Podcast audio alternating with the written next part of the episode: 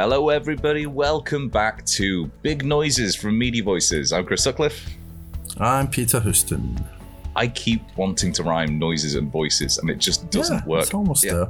there.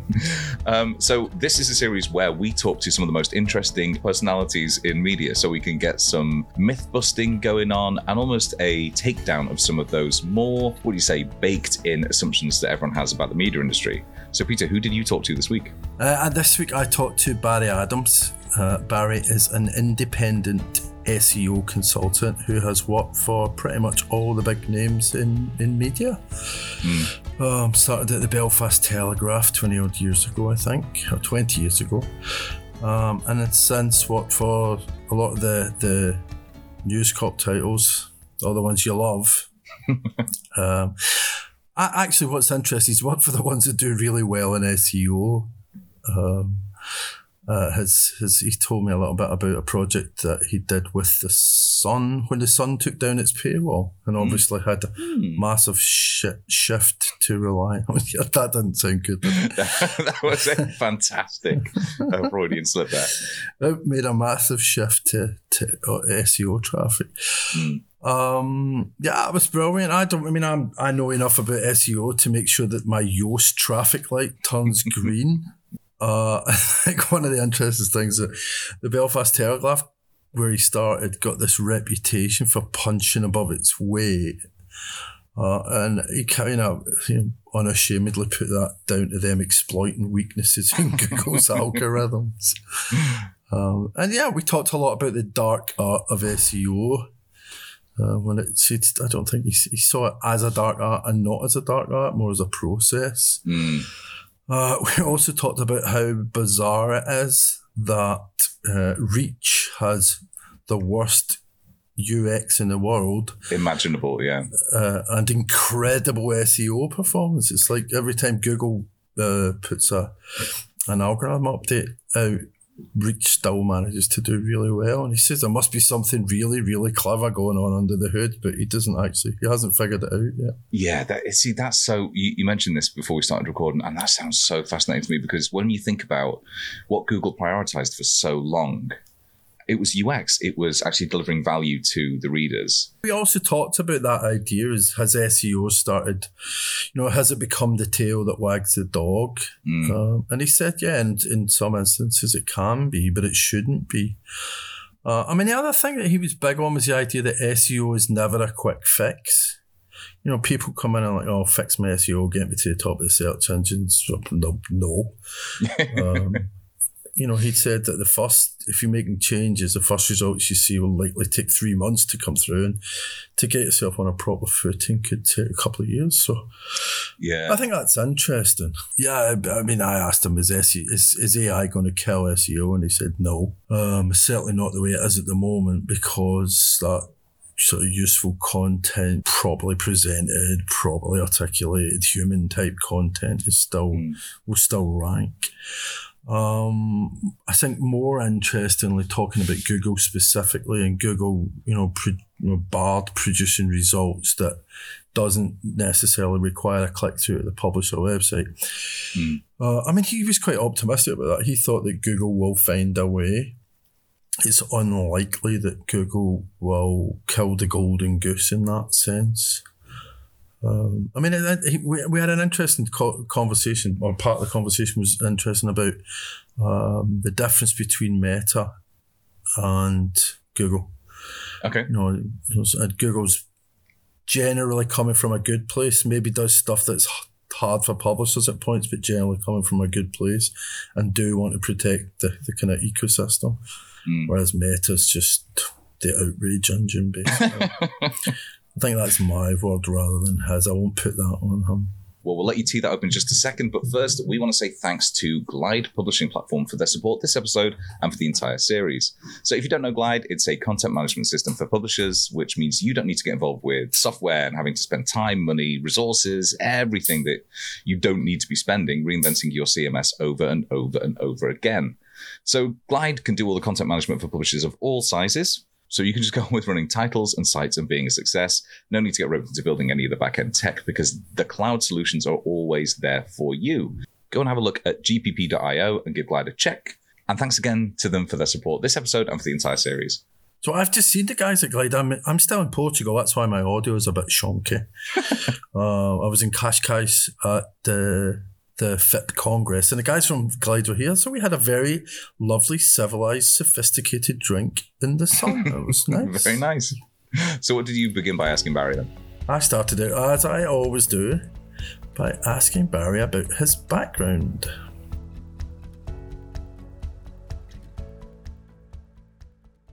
I started out as an IT guy back in the in the late 1990s, uh, managing server farms and and uh, web infrastructure for both intranets and internets, and then I sort of graduated to also managing the intranets and internets themselves, uh, rather than just the server infrastructure that it ran on.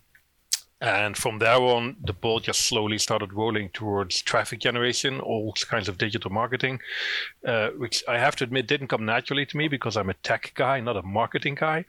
Um, which is probably why I gravitated much towards SEO because for me that's like the perfect, you know, hybrid of technology and marketing because you have to do a bit of both. Um, and for me, it was sufficiently technological to capture my interest, but also sufficiently marketing focused that I felt I had a real impact on what humans were doing and how humans were interacting with the web. Whereas before, when I was doing like the web infrastructure management, I felt I was doing technology for the sake of technology, and I felt quite Yeah. far removed from, you know, what the day-to-day impact of that was. So I started doing SEO professionally since about 2004, 2005. Was before then I'd already done a bit of it for my own hobby websites, as it were. Uh, and then I'm originally from the Netherlands. That's where the accent's from. I moved to Northern Ireland in 2009, and one of my first jobs here was the uh, in-house SEO at the Belfast Telegraph. And that was a big eye opener for me in terms of, you know, how news and search interact. And I've always been fascinated by news, of course, as a as an industry, uh, journalism as an industry. So yeah, I learned a lot. I only spent a year in house there, but I did some consulting for them afterwards as well when I went agency side. Uh, I learned a lot f- from that ecosystem. And then in 2014, I started working freelance basically. And uh, initially just taking on any kind of SEO client, be it e-commerce, brochure site, you name it. And in 2016, I was approached by The Sun to help them with the SEO aspect of relaunching their website because they were dropping the paywall at that stage, and they needed some SEO help to make sure that you know the new website was built in the right way and, and could achieve success in, in Google. And the story of how the Sun approached me is quite interesting because the project manager in charge of that project, she was originally from Northern Ireland, uh, based in London for several years then, and uh, was still reading the Belfast Telegraph and and realized that the Belfast Telegraph was probably punching quite a bit above its weight in terms of the visibility it got in Google. And that was because when I was working there, me and the online editor there, Jerome Crawley, we, we love to experiment. We like to just, you know, do things with articles and titles and headlines and URLs and see what would happen in Google News and those top stories boxes. And we, we figured out that Google News had quite a lot of weaknesses, which then, of course, the Beltel kept exploiting to their advantage. So she basically rang the bell Belfast Telegraph and says, right, who's your SEO guy? My name popped up. She got in touch with me. I don't think they were even considering talking to anybody else. So I think I got really lucky in that scenario. Was part of that project. That turned out to be a fantastically successful project. And that opened a lot of doors with me because um, the Sun, being part of News Corporation, opened a door to work with Fox News. The editor at Fox News, after I'd been working for them a while, moved to the Daily Mail. So he brought me over to the Daily Mail. And once you've got a few of those big name clients under your belt as a, as a consultant, you know, others just start knocking on the door. And since then, I've been very lucky to work with a whole host of publishers, both the big names like The Guardian and The New York Times, as well as small, uh, focused niche publishers doing one particular thing, like a, a PhoneArena, for example, who are very focused on smartphone news. Or, or specific sports websites uh, that just do one particular sport. So um, yeah, it's been interesting, and I suppose since about 2019, I decided to focus my SEO consulting exclusively on news publishers. Yeah. I think I made that decision just before the pandemic really hit. And uh, I think that was a, a lucky timing as well because everybody went online when You couldn't Mm. meet offline Yeah, anymore, and online readership of news skyrocketed. And all the news publishers realized, right, we need to do something with SEO as well because that's the main channel through which people discover news. So that led to a lot more uh, work as well. And I started my own newsletter on SEO for GoogleNews.com to sort of help build the profile. So it was just a lot of right place, right time kind of thing Yeah, yeah. that led me to be, I suppose, one of the the, the few SEO consultants out there who is known to focus ex- exclusively on news websites and has that sort of expertise and uh, and uh, resume to uh, to meet that promise. the way you talk about it, you know, that sort of in the middle between marketing and technology, um, and, and actually talking about Belfast Telegraph exploiting some of those weaknesses. I, it kind of highlights to me the idea that SEO is a dark art, right? For a civilian like me, it really is a kind of black box situation where you need someone like you to come in and sort it. Do you think that's true? Uh, yes and no. Um, I think, ironically, it's becoming more of a dark art. Um, it used to be that SEO was actually fairly straightforward and fairly simple. It just was a matter about knowing what to do, and that wasn't too hard to find out once you started digging under the hood a little bit. Um, I always like to say that SEO used to be very deterministic, because then you did A and B would happen, and it was quite predictable, especially in the early days of Google, which I'll said to up to about 2012 i think google was a fairly simple search engine. And news within google was even simpler because google had to crawl and index and start showing news articles very very quickly so a lot of the sanity checking that google would do for normal websites it would skip for news websites and just you know, index it, rank it, voila, which made it very exploitable, more exploitable than regular Google search, which was already quite exploitable if you knew what you were doing. Um, so it was, like I said, very deterministic. You did A, and you could pretty much guarantee that B would happen in terms of better rankings and visibility and all of that. However, since about 2015, 2016, especially, Google started integrating more machine learning systems into their algorithms into their processes, which by their very nature are black boxes for even Yeah. the engineers who build those machine learning systems. You know, they're purely outcome-based neural networks that they put stuff in and stuff comes out, and what happens in the middle, they're not entirely sure. Uh, and Google needs to rely on those systems because the web is too big and too vast and too chaotic for them to have like manually crafted ranking systems. Uh, they still use a lot of manually crafted systems, but I think the bulk of the effort that Google puts into improving its search engine is based on machine learning and increasingly AI systems. And that means that Google has, has become so vast and so complicated with so many different moving parts that the engineers themselves don't really know how they work anymore, that it's not deterministic anymore, it's probabilistic. And when we do SEO now, and that's how I try to communicate it to my clients as well, it's about increasing the probabilities that you are going to be improving. There's no such thing as a guarantee anymore. It's about doing the right things, and some of those things can be quite detail oriented and quite minute to increase the probability of your article being the one that's being shown there versus one of your competitors. Mm. And that's a constant effort, a constant churn, a constant process in, in a company that, that you need to have proper long-term vision for. It's not like SEO is something that you do once and you sprinkle Yeah, it over your website and voila. It's a constant process that needs to be embedded both in the technical product side of your website as well as in the editorial side and how you produce and, and market your content.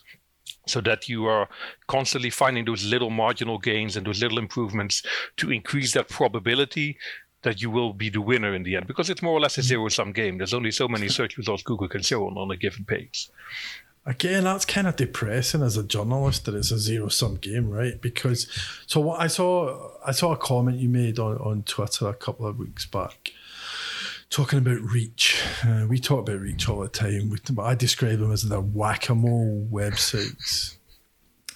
Um, and you were talking about uh, the their their search performance versus their this this crazy UX that they've got. So how come those guys are still doing okay in search when fundamentally for the human beings trying to read this stuff, it's just a bad experience? Yeah. I do think it's temporary, but the temporary phase has lasted much longer than I, I, I expected. You see websites that are less intrusive with better UX perform much worse in Google. Um, I hate the fact, for example, that on mobile, Reach just uh, basically hijacks your swipe functionality you want to swipe back to the previous page. No you're reading an entirely different article instead. You know that sort of stuff really grinds my gears. Plus full page overlays very intrusive advertising you name it. In any sane world those sorts of websites should not be winning. Mm. but they do. They keep winning. Um, every time google rolls out a major algorithm update you have a list of winners and losers websites that get punished or other websites that get promoted. And and the reach websites in general seem to be either unaffected by those algorithm updates or seem to be on the winning end of the updates. And to me, that makes very little sense in terms of the quality of the interface that they provide. Uh, so there must be other things under the hood there. I haven't properly analyzed the Reach website, um, although I probably should just for the fun of it, even though it will be hard to find the time for it.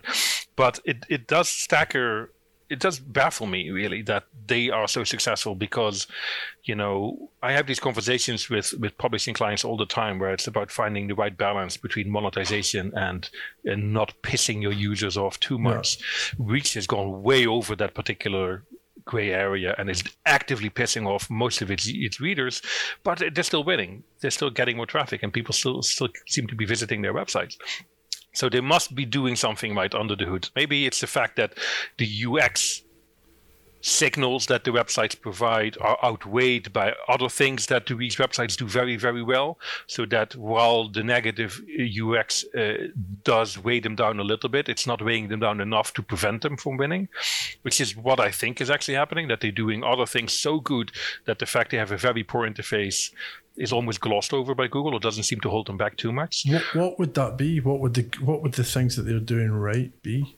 Uh, quality of content, volume of content, good internal linking, uh, other signals that Google might look at in terms of how mm. their sites are structured, uh, how fast the website loads without advertising, or how fast it loads in general. Because you know I complain about Reach all the time. They do load fast. They seem to find find a way to have very ad heavy websites that still load quite fast, especially on mobile. So, um, yeah, I think they must be ticking a lot of other boxes for Google that the fact they have such a poor user experience isn't really too much of a, of a detriment for them. I don't expect that to last forever, though. I do think that at some stage they're going to start feeling the pain, especially as other publishers catch on and are starting to do those same things right that the Reach websites are doing right. In which case, that, that little difference of the, the interface might prove to be a real killing blow for them. I mean, Reach isn't the only ones that load their their their, their websites like that. There's loads of them. Oh yeah, there's a lot of um, lot of publishers who are trying to squeeze every bit of monetization out of the website, which I can't really blame them for. But on the other hand, it does to me betray a very short-term, short-sighted yeah. view on on on you know their business model as a, as a news website. That that short sighted thing's interesting because SEO, I think I hear people talking about SEO like it's some kind of magic bullet. Uh, that it's a quick fix, and it's not, is it? No. Oh no, absolutely not. SEO is probably the one marketing channel you need the most patience and most perseverance for. Um, it is not something that can you know generate quick wins except in the very rare few scenarios where the website has done something fundamentally wrong, which can be easily fixed. It, that tends to be quite rare. Uh, there's not a lot of websites that are fundamentally wrong for Google to crawl and index content and to start ranking content. No, success in SEO is about building long term quality signals that Google will interpret correctly and uh, uh, transfer that into better rankings for your articles in all of Google's ecosystem, especially the news specific ecosystem.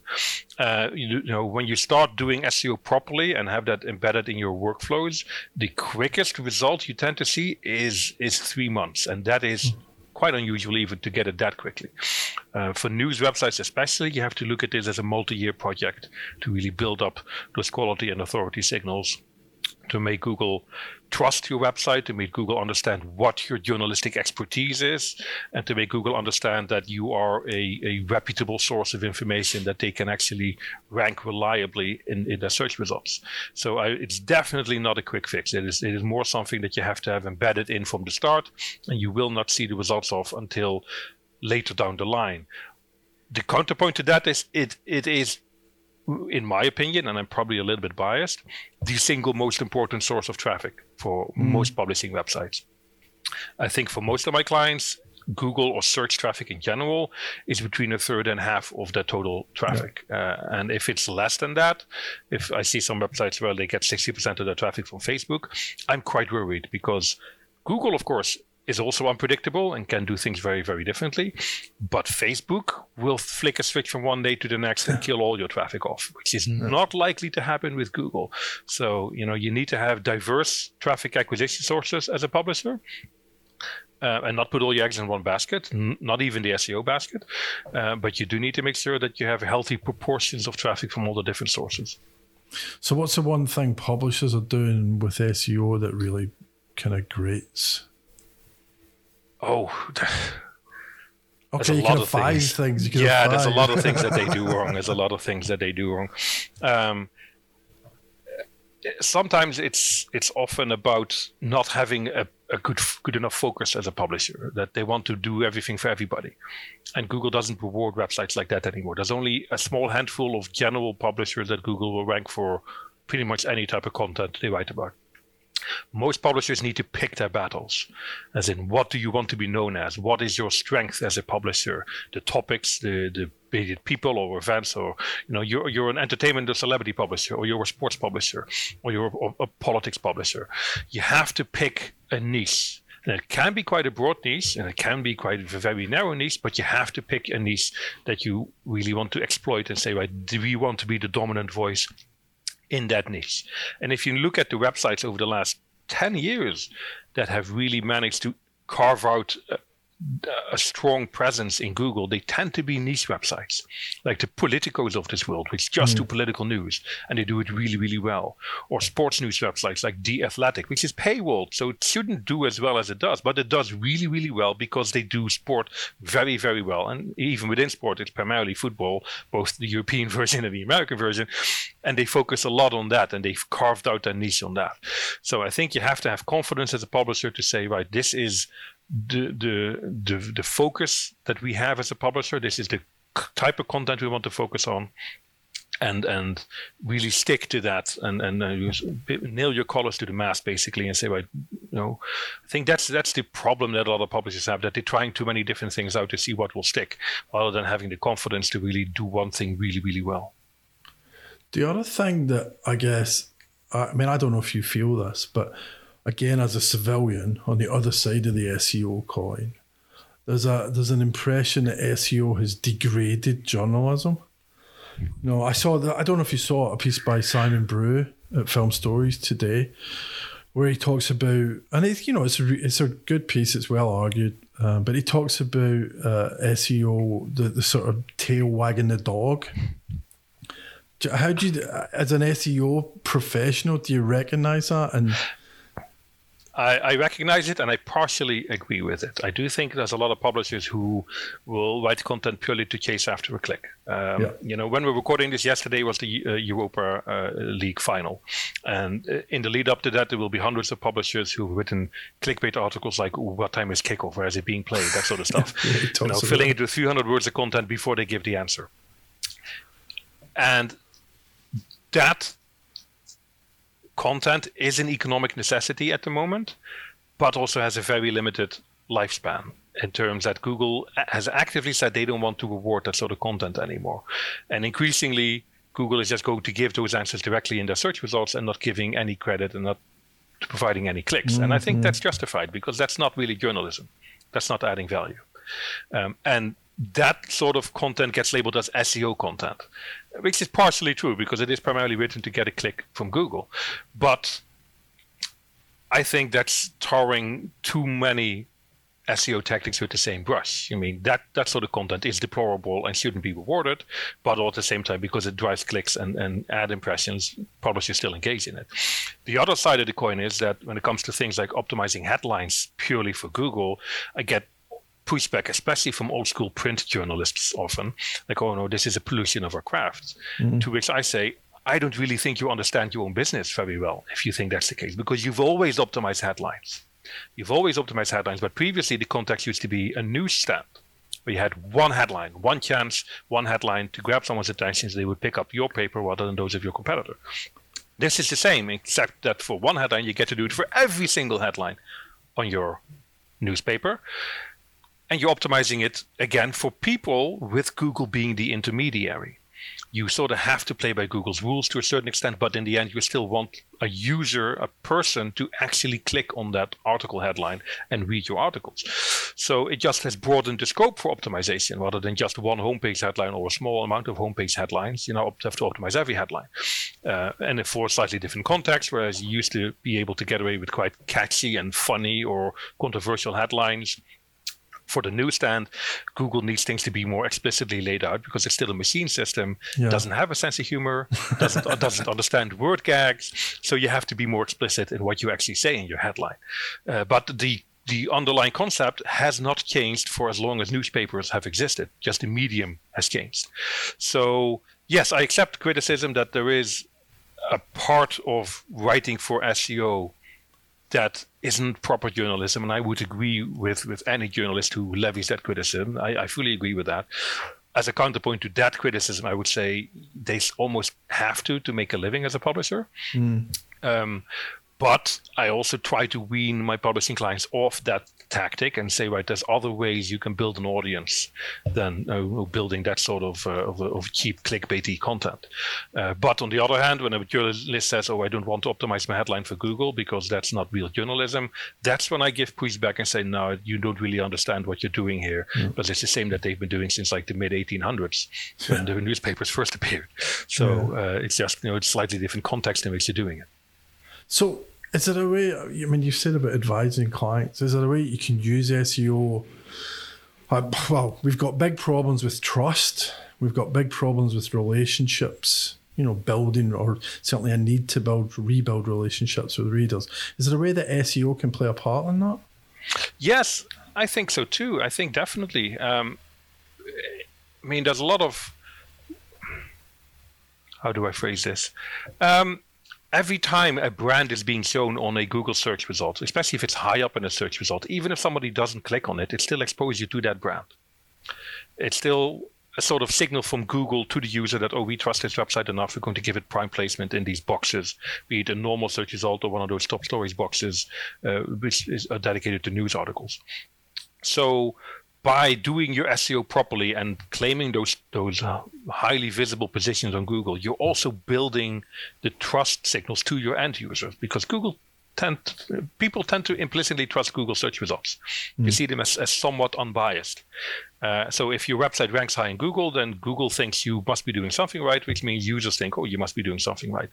So I think in that regard, you know, having good visibility in search engines is a implicit trust signal to end users that uh, you know you you're a trustworthy resource. And Google is actually trying to do that with its rankings. It is trying to only show websites in their search results that can be trusted, that don't publish fake news and, and disinformation and propaganda, that do have proper journalistic processes that do error correction properly, that don't overload the website with too many ads, although, you know, that's that's still a particular sticky point, or that do provide, um, you know, uh, uh, proper citations to the the stories that they produce, so that um, you know you can trust Google to give you accurate and reliable search results, because that's really the only thing Google cares about.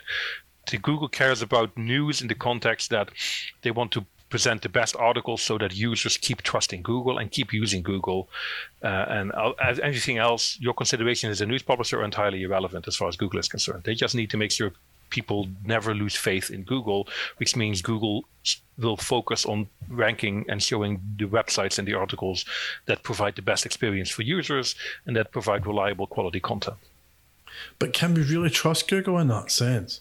You know, we just talked about reach so if I go through a Reach website and I see some clickbait headline and the story's not great and the UX is hmm. making my head explode, was Google getting it right?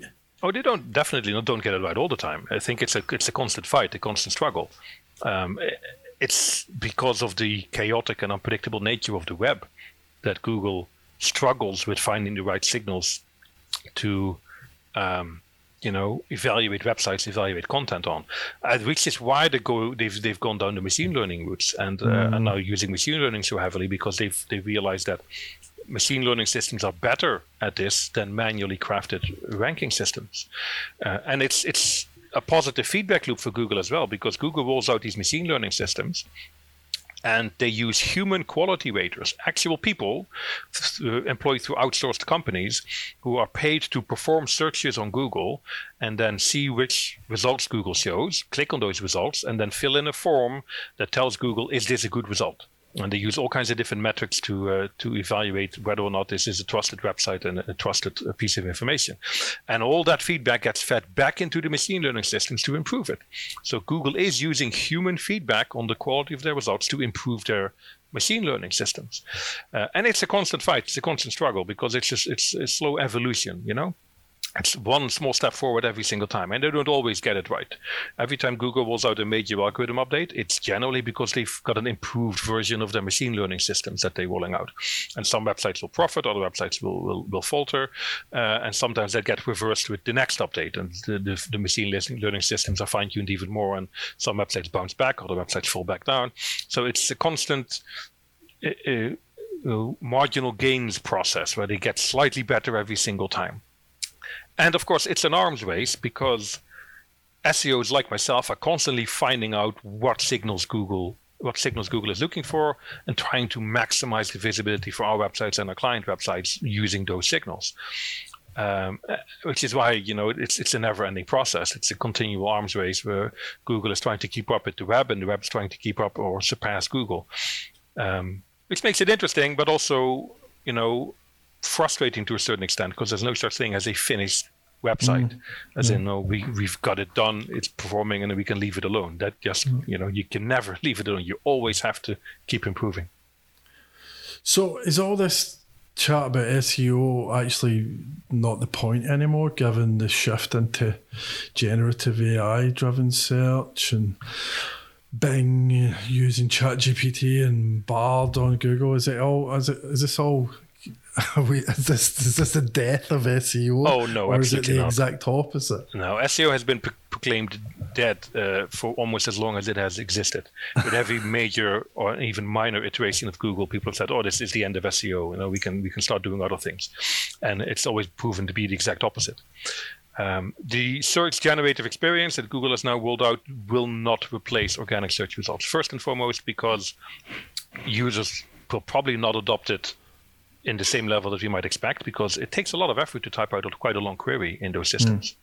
Mm. Uh, and people just want to do one word, two word, three word queries and then press Google search. In which case, this generative experience is an optional extra that people can click on if they want to, uh, but can also ignore. And I think a lot of them will ignore it. Second, the generative large language models are based on historic content. And news publishers don't publish historic content, they publish news content generally. Um, so I think it actually makes being a news publisher even more valuable rather than less valuable because you are creating the new content that the system will be trained on later down the line to provide like a summary of, of what happened a month ago, a year ago, 10 years ago. Uh, it, I think, you know, the old um, journalistic uh, motto of the first draft of history will become even more true with mm. these generative large language models. Um, Plus, uh, you know, we have to keep in mind that these these large language models are not intended as factual representations of the real world. They are basically predictive st- text on steroids. They will hallucinate answers. They will make stuff up as they go along, trying to fulfill a query. And, and neither Google nor Microsoft have solved that particular problem yet. How they can make a, a ChatGPT system uh, any sort of uh, large language model to be fully accurate because you can ask them very leading questions. Like, for example, why is Barry Adams the best SEO in the world? And it'll give you an answer based on the, the underlying premise of that question.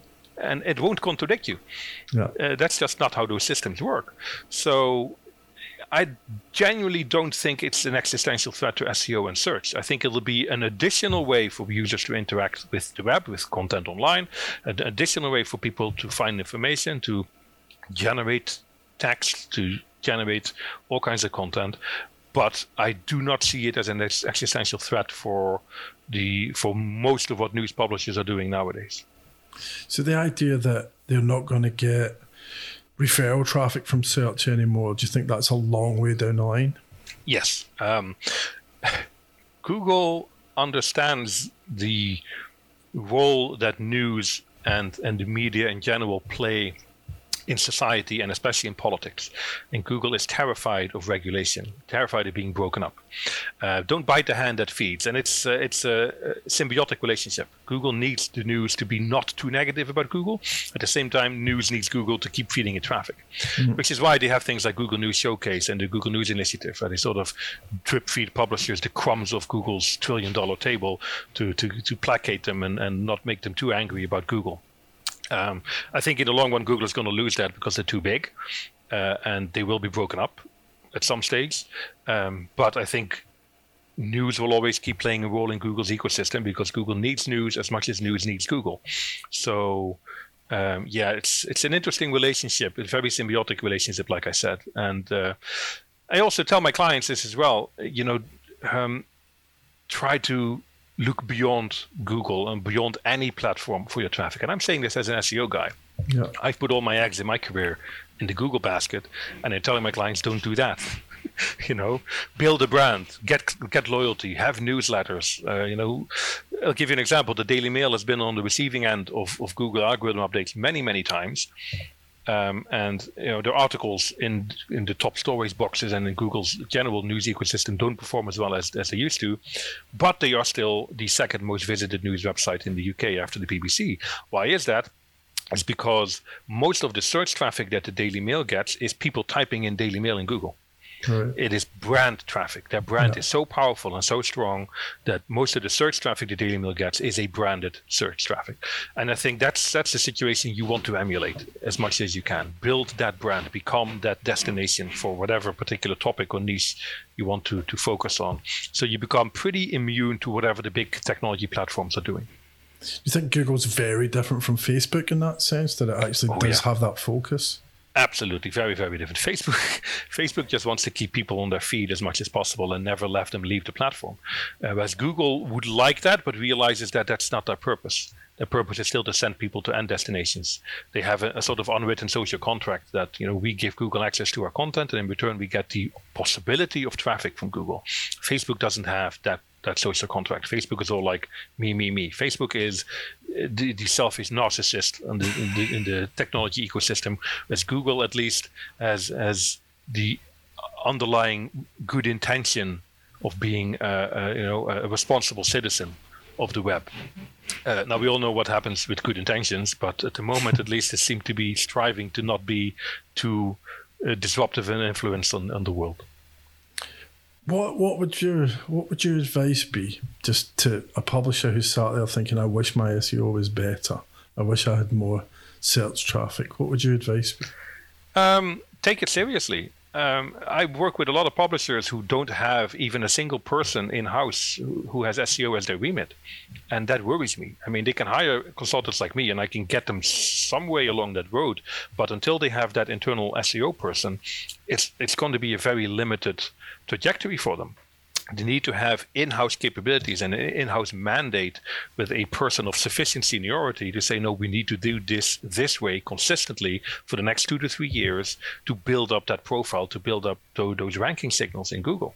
Um, so if you want to take SEO seriously, if you want to grow your organic search traffic, hire an SEO person or make someone internally responsible for SEO and give them the tools and the education and the mandate to to be a voice at the table to, to do things properly. Every single publisher I work with that does SEO well and that is winning in Google has a team of SEOs, not even a single person, but a team of people focusing on SEO within their organization. And that is the key to any success. You put resources into it, you, you get results out of it. If you don't put the resources in, why are you expecting uh, proper outcomes? Yeah. Fantastic. Is there anything that we didn't get to that you'd like to get off your chest?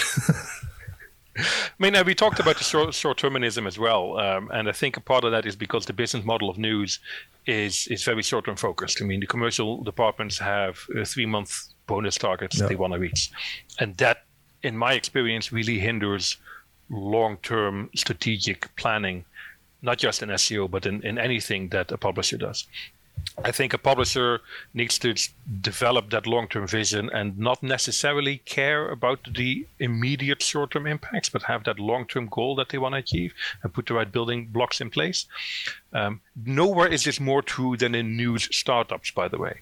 Because of the way Google's ecosystem now works, when you start a new website from scratch, it will take you at least two years to get proper traction in. Google's search, especially news search ecosystem. If you don't have that long-term view, that that long-term perspective, and you want to get there within 18 months, you're going to fail. It's not going to happen. You need at least two years, if not more, to build up the right signals for Google to trust you as a publisher. So, you know, adopting that long-term mindset and trying to not let short-term commercial goals dictate your strategy is something that many publishers don't do right. Uh, and that is beyond just SEO, that about all forms of traffic acquisition. You need to have that long term view and need to be able to, you know, make decisions that might hurt in the short term, but you know or fully expect work out well in the long term. So do you think startups like the messenger in that sense are like deluded? Yes. I actually wrote about this on LinkedIn, and I saw their their uh, uh, they had these these lofty goals about the amount of uh-huh. traffic they were going to get because they were basing them on being able to siphon away traffic shares from existing publishers. And I read that and I thought that is just not going to happen. You know, their, their search traffic is going to be next to zero for about two years. So start from that premise. You know, search traffic as as a, a, tiny percentage of your total traffic for the first two years before you start getting proper traction, and then you can start looking at right who can we siphon market share away from in terms of search traffic. Um, so yeah, as a startup, I think you have to have very realistic goals and talk to people in the industry who know the stuff inside out before you, you know, pitch to your investors and say, "Oh, we want hundred million investment because we're going to be the, the next uh, Guardian.com." It's it's just not going to happen. Mm. You know, you know, you need to have a bit of realism there and a bit of a sense of perspective. Thank you very much to Barry for taking part in this episode of Media Voices Big Noises series. Peter, who we got next up on the agenda? Next up, we have Jacob Donnelly. Very of, nice. Uh, of Morning Brew, um, but maybe more relevant to what we talked about. This is work on a media operator, his solo newsletter. It was a fun one because we actually sat in the same room for it. That's, that's unusual, surely, right? yeah. yeah. That was a, that's unusual. Yeah, so Jacob's up next. Very nice. Well, like I said, thanks to Barry and thanks again to Glide. Just to say thanks to them one more time for their support. As mentioned, if you do want to check out what life without having to build a CMS looks like, you can check out gpp.io. But for now, thank you so much for listening to this episode of Big Noises. Peter, I hope you enjoyed the rest of your time in Portugal. I very much did. I'm still here. still um, enjoying it. But for now, thank you so much for listening and goodbye. Goodbye.